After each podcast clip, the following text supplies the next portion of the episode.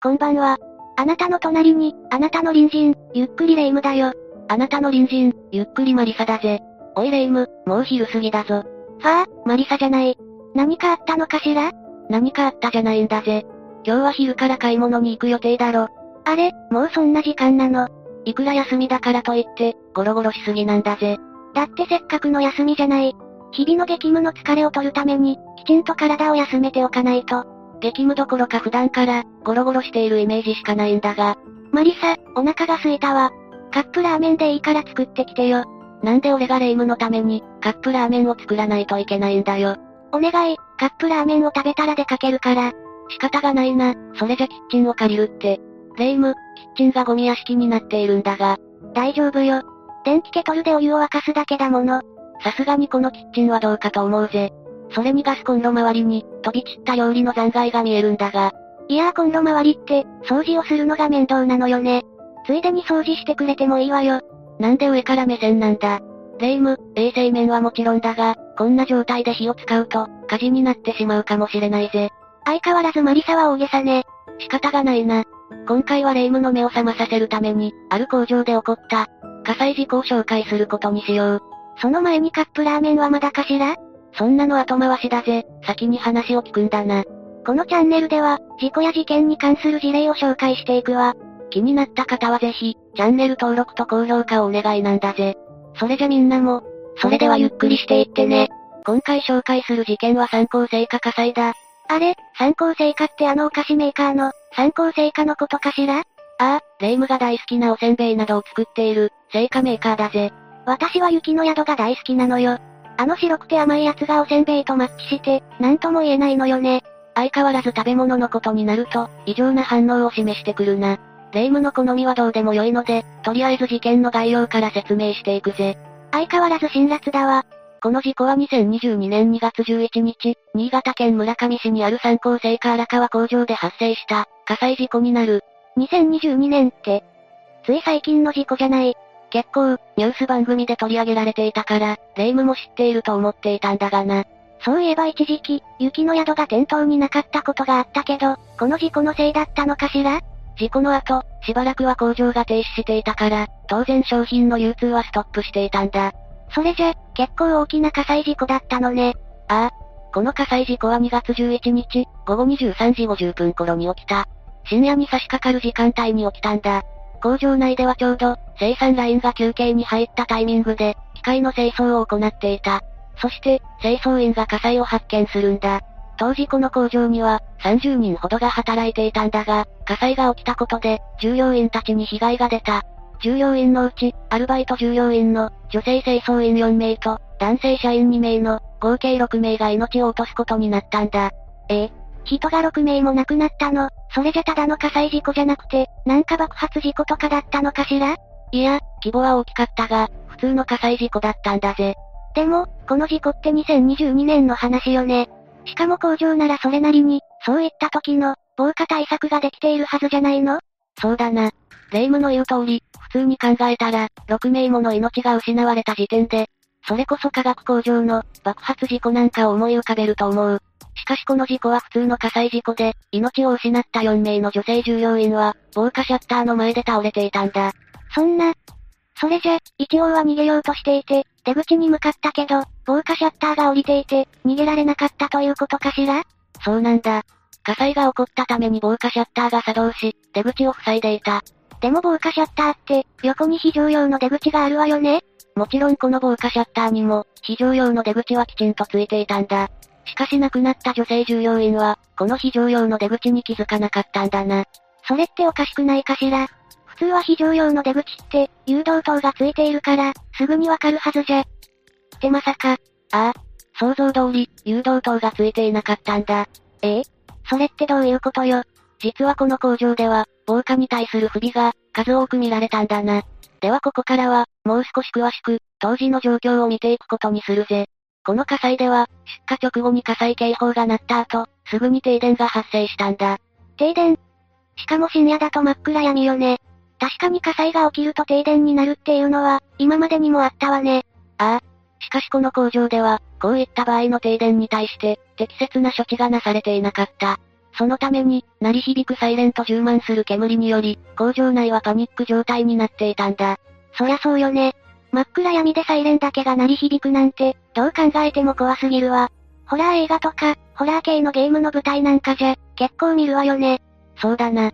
それだけ恐怖を煽る、恐ろしい状況ということだろうな。それにしても工場とかなら、防火管理者とか、避難訓練なんかで、そういった役割とか、決められてるんじゃないの？そんなヤバい状況なんだし、誘導する人とかいなかったの？実は休憩時間ということで、社員が近くにおらず、適切な誘導は行われなかったんだ。実際に助かった人の多くは、誰かが開けてくれた扉から、逃げ出していたんだな。確かに火災が起きて、真っ暗になったら、パニックになるのはわかるけど、そもそも避難出口の場所とかは、わからなかったのかしら？普通に考えれば、火災が発生した時点で、みんなが出口へと向かうのが当然だと思う。しかしこの工場内にいた人たちは、こういった場合の避難するべき出口が、どこにあるか知らなかったんだ。ちょ、ちょっと、嘘でしょ？何回も聞くけどこの事故って、2022年の出来事よね？そんな昭和末期や、平成初期じゃないんだから。従業員はきちんと消防訓練をしているはずでしょ？それに、こんな大きな会社の工場なんだから、マニュアルとかが、徹底されているんじゃないの？確かにこの工場では、きちんと年2回の消防訓練が実施されていた。しかしその消防訓練は社員だけで行っており、亡くなった4名を含めたアルバイトには、一切訓練を行っていなかったんだ。いやいや、それじゃちょっと意味ないんじゃないの？今って社員より、アルバイトさんやパートさんが多いのなんて、当たり前よね確かに、非正規雇用の従業員が多い、工場なんかだと、全員に消防訓練をさせるのは、難しいとは思うけど、せめて避難出口の場所ぐらいは、周知徹底しておかないとダメじゃないの？そうだな。少なくともそういったことに関する、従業員への周知は、ほとんど行われていなかったようだ。そして消防訓練以外にも、この工場では、防火に対しての意識がかなり低かったんだ。日常的に、複数の塔の通路には、機材や台車などが散乱していて、実際に、今回の火事で助かった人の中には、そういったものにつまずいて、怪我をした人もいたんだ。でも参考成果ぐらいの会社なら、本社から工場への視察とかで注意されるんじゃないの？正直この工場では本社の視察が来る時だけ、取り繕う風潮があり、実際には、整理整頓は一切行われていなかったそうだ。いや、まあ気持ちはわからなくはないけど、そもそも工場って、整理整頓をした方が、安全で効率よく稼働できるんじゃないの？これってやっぱり、上の人間の姿勢よね。もしかして工場長に、かなり問題があったのかしら？それだけではなく、この工場では生産を最優先する姿勢が強く、実際にトラブルが起きても、生産ラインを止めづらい雰囲気があったんだ。そのため機械の修理なども行われず、安全を軽視する雰囲気そのものが、防火に対する意識にも影響していたんだぜ。私は素人だからわからないけど、整理整頓しないと稼働率も下がるんじゃない？それに、そもそも機械が故障したら、生産効率も上がらないと思うんだけど。まったくだな。トヨタとかの工場運営理論とか考えると、麻薬というか、それ以前の問題だな。なんか昭和の匂いのする工場って感じね。大丈夫かしら？って、大丈夫じゃなかったのよね。ああ。防火対策どころかこの工場では、火災報知器が誤作動で鳴ることも多く、火災報知器の音に対して、従業員は全員慣れきっていたんだ。ああ、あかんやつだわ。それって一番意味ないじゃない。今までの火災事故とかでも、火災報知器の誤作動で、またか、とかスイッチ切っちまえ、みたいな話あったけど、大体大災害になってるのよね。ところで、私も詳しくは知らないんだけど、こういった工場って、消防の立ち入り検査とか入らないのかしら？どこかでそういった、立ち入り調査みたいなものがあるって、聞いたことがあるんだけど。そうだな。霊夢の言う通り、もちろんこの工場でも3年に一度、消防の立ち入り調査が行われていた。事故が起こる直近では、2020年9月に、立ち入り調査が行われていたんだ。あれ？それじゃその時は、火災報知器とかは正常だったのね。いや、この時の調査では、自動火災報知器をはじめ、避難誘導灯や屋外消火栓設備のホース劣化など、多くの不備が指摘されていたんだ。え、それじゃ修繕されていたはずじゃ。いや、この工場では一応、消防には書面で回収した旨を、報告していたみたいなんだが、ただ本当に回収されたかどうかは、消防も確認していないんだ。じゃあ、そのまま放置されていたかもしれないの？それじゃ立ち入り調査の意味がないじゃない。ちなみに誘導灯に関しては、書面でも改善が書かれていなかったらしい。せめて誘導灯だけでも直していれば、アルバイトさんの4名は、助かったかもしれないのに。あと一月になったんだけど、この工場にはスプリンクラーとかは、ついていなかったのかしら？この工場の規模では、消防法上、スプリンクラーの設置義務はなかったんだ。そのためスプリンクラーは、設置されていなかったんだぜ。ええー、それでこんな犠牲が出たなんて。消防法って結構ガバガバじゃないの？まあ海外と比べて、日本の消防法は、かなり緩いと言われているからな。ただ今回の事故では、設備よりもアルバイトの従業員も含めて、工場全体の防火意識が、かなり低かったことが問題と言える。そうなのね。もしアルバイトの従業員にも、消防訓練を受けさせていれば、助かったかもしれないわよね。消防訓練もそうだが、根本的な問題として、非常出口の場所を教えていないのは、かなり問題だと思う。確かに、非常出口の場所だけでも覚えていたら、少なくとも防火シャッターの前で、命を落とすことはなかったはずだわ。おそらくこの工場では、担当の持ち場以外について、一切の説明をしていなかったと思われる。そのためにアルバイトの従業員は、工場全体のレイアウトを知らなかったんだろう。だから火事の後に停電が起こり、パニック状態になってしまったんだ。これって社員の人は、防火設備について、きちんと把握していたのかしら？おそらく把握していなかっただろう。正直この工場の雰囲気だと、社員たちも防火意識は低かったと思われる。実際に通路に物が置きっぱなしだったのよね。整理整頓ができていない時点で、かなり防火意識は低かったと思うわ。まあ霊夢に整理整頓を言われるのも、かなり悲しい話なんだがな。うぐ、私もちょっとは整理整頓をしようかしら。言っておくが俺は手伝わないんだぜ。今日のマリサはいつもより厳しいわね。いや平常運転だ。ただ霊夢の言う通り、日々の整理整頓すらできていない工場だ。おそらくは社員であっても、防火シャッターの仕組みや誘導灯の意味を、理解していないと思われるんだな。もはやめちゃくちゃだわ。さらに付け加えると消防法では、工場だけではなく、会社のオフィスなどには、自衛消防隊を組織することが義務付けられている。自衛消防隊って初めて聞くわね。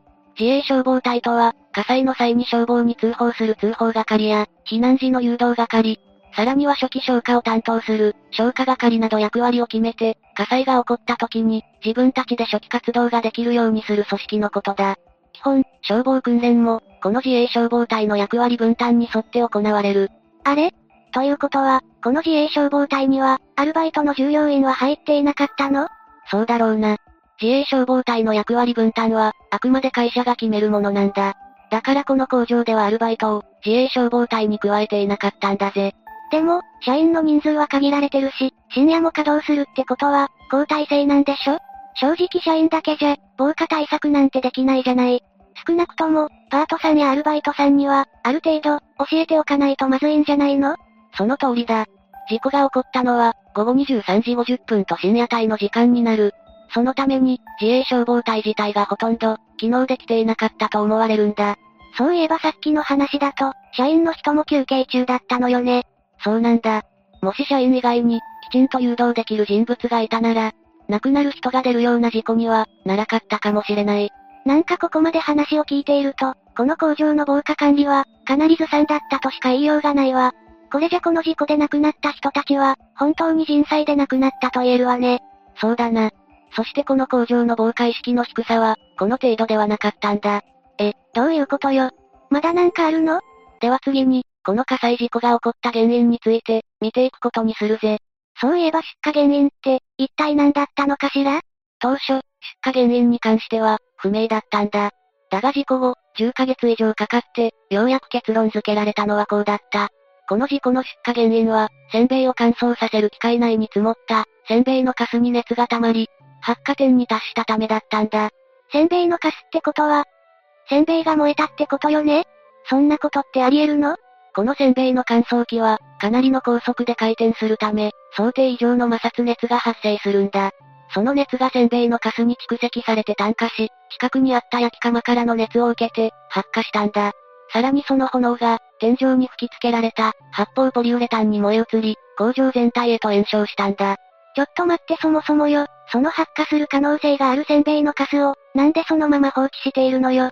どう考えても清掃とかして、機械内のせんべいのカスを取り除くのが、普通じゃないの？レイム、残念ながらこの工場は、普通ではなかったんだぜ。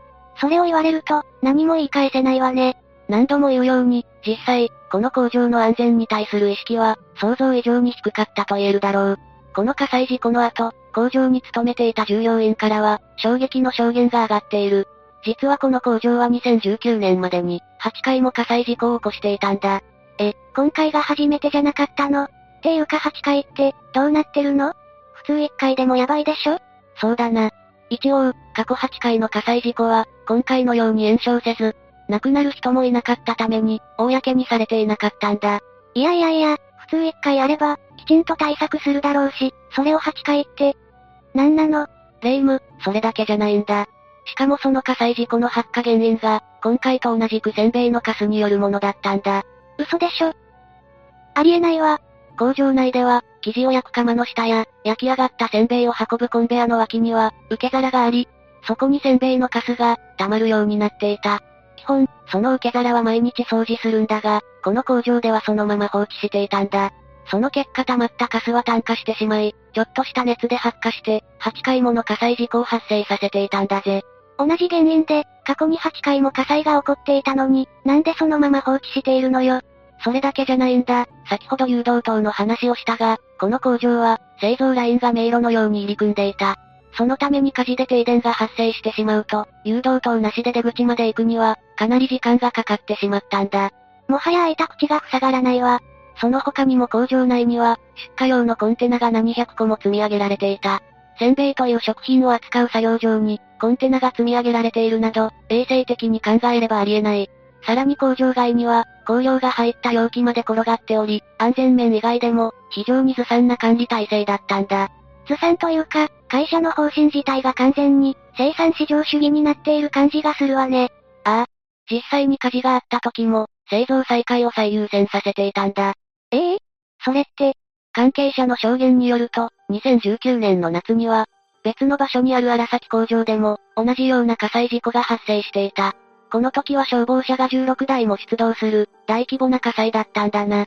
他の工場でも火災を起こしているなんて、これって完全に会社の体質の問題だわ。さらにひどいことに、警察や消防の立ち入り検査の前に、修理業者に対してこう言っていた。なんか想像できちゃうんだけど、なんと会社側は、5日で生産を再開させたいと、伝え修繕させていたんだ。そんなの、さすがに警察や消防の、立ち入り検査の時に指摘されるでしょいや業者は会社側の指示に従って、立ち入り検査時はもちろん、昼夜問わずに修繕作業を行っていた。会社側は業者に対し、警察や消防にはテストをしていると、嘘をつかせていたんだぜ。ちょっと、生産市場主義にも程があるわ。起こるべくして起きた事故って感じね。でも今回の事故は、さすがに命を落とした人もいたわけだから、今までのようにはいかないわよね。もちろん今回の事故により、参考成果は、荒川工場以外の3つの工場も含めて、すべて操業停止することになった。まあ当然の処置だわ。でもこれって会社の責任も問われないの？ここでも会社側の、不誠実な対応が問題になる。参考成果は、遺族たちが事情の説明を行うように、記者会見の要望をしていたんだが、一切公の場で説明をしなかったんだ。ありえないわ。人の命を何だと思ってるのよ。実際、参考成果が記者会見を開いたのは、事故から3ヶ月半経った2022年5月31日だったんだ。おかしいわよ。なんでそんなに時間がかかるのよ。一応理由としては、正確な情報を調査した上で、文章にて公表しようとしたからだとしている。なんか、誠意のかけらも見えないんだけど。そして記者会見では、代表取締役の、佐藤元康 CEO より、謝罪の言葉が述べられた。その内容はこうだ。亡くなられた6人の従業員と遺族に、心よりお悔やみ申し上げるとともに、心よりお詫び申し上げる。誠に申し訳ありませんでした、というものだったんだ。一応謝罪はしているのね。さらに会見では火災の原因と、再発防止策についての説明がされている。なんかこれって、工場を再開させるための会見のような気がするんだけど。そうだな。もちろんマスコミも、霊夢と同じように感じていて、工場再開についての質問も出ていた。その質問に対して佐藤 CEO は、現在、3つの工場すべてが稼働を停止していて、再開の具体的な日程は現時点で決まっていない、と答えている。まあさすがに、これだけの大事件なんですもの。ちょっとやそっとでは、すぐに再開できないでしょ。いや、参考成果は、この会見から1ヶ月も経たない6月24日に、荒川工場以外の2工場が、運転を再開しているんだぜ。ちょ、本気？これって本当に大丈夫なの？それにこれって、遺族の人たちはどう思っているのかしら？一応、参考成果の対応に関しては、一定の理解は示しているが、引き続き説明を求めるなど納得はしていない。さらに事故のあった荒川工場も、必要な防火対策や、アルバイト従業員も対象にした、消防訓練を実施して、再開への準備を進めていた。そして2022年9月5日には、事故のあった荒川工場も、再開されることになったんだ。なんか、納得できないわね。これって刑事罰とかは発生しないの？一応は出火原因から、会社に対して、業務上過失致死が、適用されるかもしれないとされている。ただ現状では起訴などはされておらず、おそらく刑事罰が適用されるのは、難しいだろう。なんかもやっとする内容ね。当然この事故に関しては、現在もさらなる調査がされている。もしかすると、今後、新しい事実が公表されるかもしれない。どちらにしても、このような事故が、二度と起こらないように、安全管理を徹底してほしいんだぜ。これは、私のキッチンも掃除しないとまずそうだわ。マリサ、ちょっと先に掃除してから、出かけてもいいかしら？お、それはいい心がけだな。それなら少しくらいは手伝ってやるんだぜ。ありがとう、それじゃ早速お願いするわ。おい、なんでお前は、カップラーメンを食べているんだ？だっておせんべいの話を聞いたから、お腹がさらに空いたんだもの。食べ終わったら私も参加するから、先に掃除しておいてよ。レイム、お前絶対掃除する気ないだろ。いいえ、あるわよただ血糖値が上がって、眠っちゃったらごめんね。てへペロ。てへペロっちゃねえんだよ、まったく。まあ、少しでも整理整頓、清掃清潔に意識を向けてくれたなら、解説した甲斐があるぜ。そうね。自分の命なんだし、他人任せにせず、今自分が置かれてる状況を、しっかり把握することが大切ね。なんかレイムらしからぬコメントだな。だがその通りだ。大丈夫だろう、って、命を落とした人は、火災事故では多い。それに日頃からの危機意識は、自分だけじゃなく、大切な人も救うかもしれない。そうね。周りの人と助け合える、いい隣人、になるのも、かっこいいわよね。そうだな。視聴者のみんな、俺たちみたいな隣人ばかりじゃない。常に警戒心を忘れずにな。脅かさないでよマリサ。大丈夫、きっとあなたの周りにも、良縁があるはずよ。じゃあ、次回までのお別れだ。それまで皆が、無事に過ごしていることを祈ってるぜ。それじゃ、次回も私たちの隣人として、ゆっくりしていってね。